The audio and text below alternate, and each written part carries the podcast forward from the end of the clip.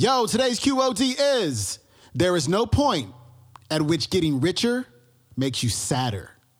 Here we go.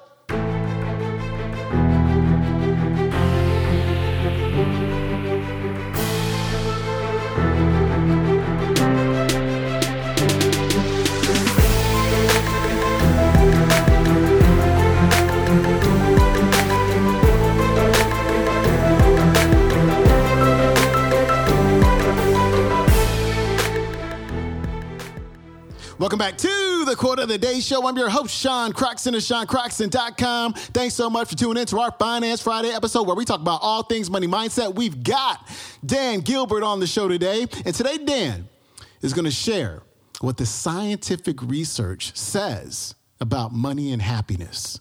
And I think you might be kind of shocked. Here's Dan. What about money? Does, I won't even ask you, does money make you happy? I did a television show where I stood on Boston Common, a big park, and asked passersby, Sir, do you think money can buy happiness? And almost to the person, I get the responses back like, you know, from a Hallmark greeting card.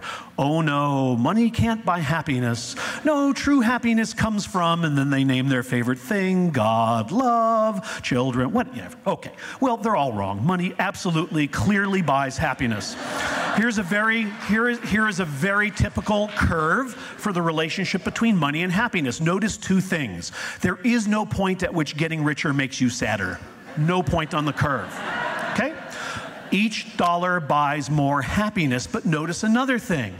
Somewhere on this curve, it gets harder and harder to get happiness out of money. There's what statisticians call an inflection point, a point where the curve starts to flatten. It never flattens completely, but it gets pretty flat, and it's harder to get more happiness out of money. Where is that magical point? $100 million a year? 500 million? Uh, again, studies differ, but probably somewhere between 40 and $70,000 per year. And you can do the translation into shekels if you need to. It's not a bad salary, but it's certainly not a king's salary.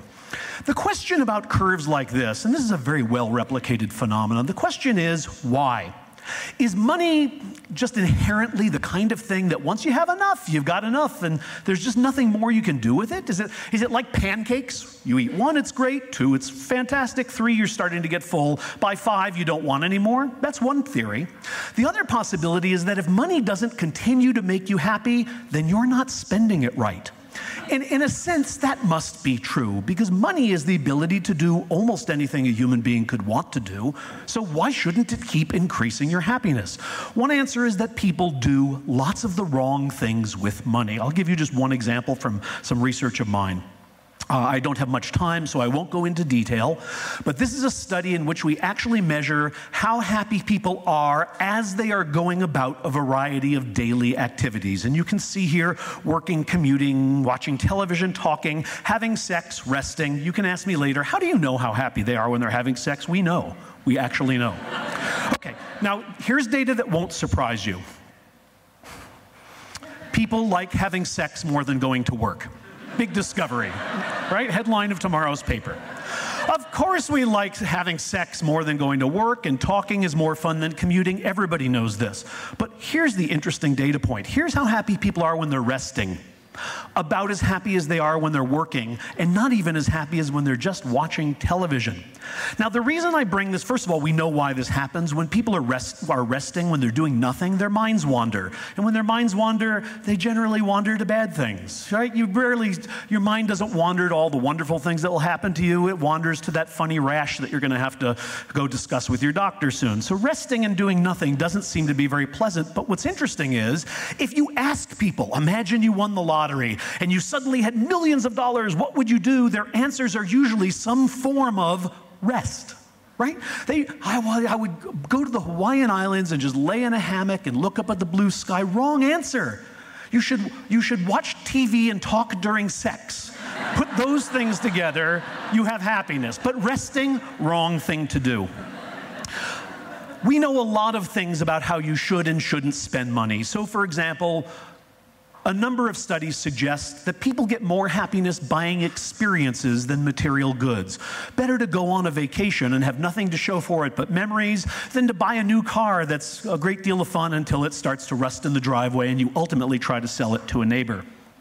Spending money on other people rather than yourself. I'm not giving you a sermon. I'm not telling you to be altruists. I'm telling you that if you are a completely selfish human being who wants to increase his or her own happiness, you might try buying coffee for the person in back of you when you go to the coffee shop next time instead of buying a double latte for yourself. Because no matter what coffee you buy for yourself, you will enjoy it for a brief amount of time. But when you buy coffee suddenly, altruistically for the person in back of you, you know, they'll break down weeping and thanking you, and you'll have a story to tell all day.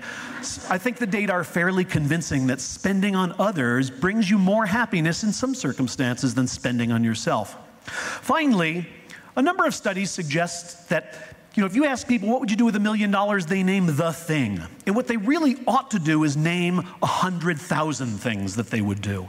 Because happiness turns out to depend less on the size of the joy you get than on the number of joys you get per day.